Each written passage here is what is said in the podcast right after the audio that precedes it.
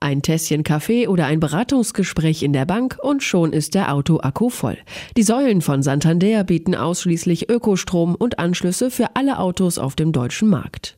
Ja, das ist das Laden mit hoher Leistung oder aus der Kundenperspektive formuliert, das ist der Schnellladen. Also Sie können Ihr Auto vollladen, das normale Auto wieder vollladen innerhalb von einer halben Stunde erklärt Norbert Verweyen von der RWE-Tochter Innogy. Die baut und betreibt die Santander-Säulen. Und der BMW i3, der gerade an der Säule parkt, gehört zur Santander-Firmenflotte.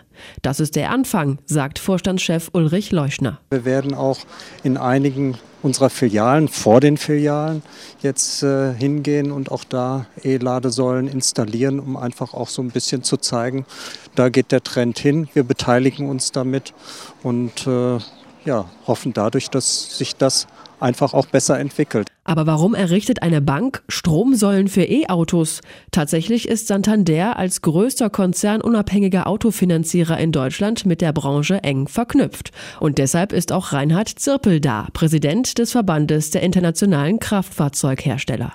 Also ich glaube, es ist vorbildlich. Es ist zum ersten Mal, dass ich an so einer Veranstaltung teilnehme. Und jede Ladesäule zusätzlich in Deutschland hilft äh, der Elektromobilität zum Erfolg. Die Santander-Säulen sollen ausdrücklich offen für alle Nutzer sein. Laut Energy kostet eine 100 Kilometer Stromladung etwa 4 bis 5 Euro.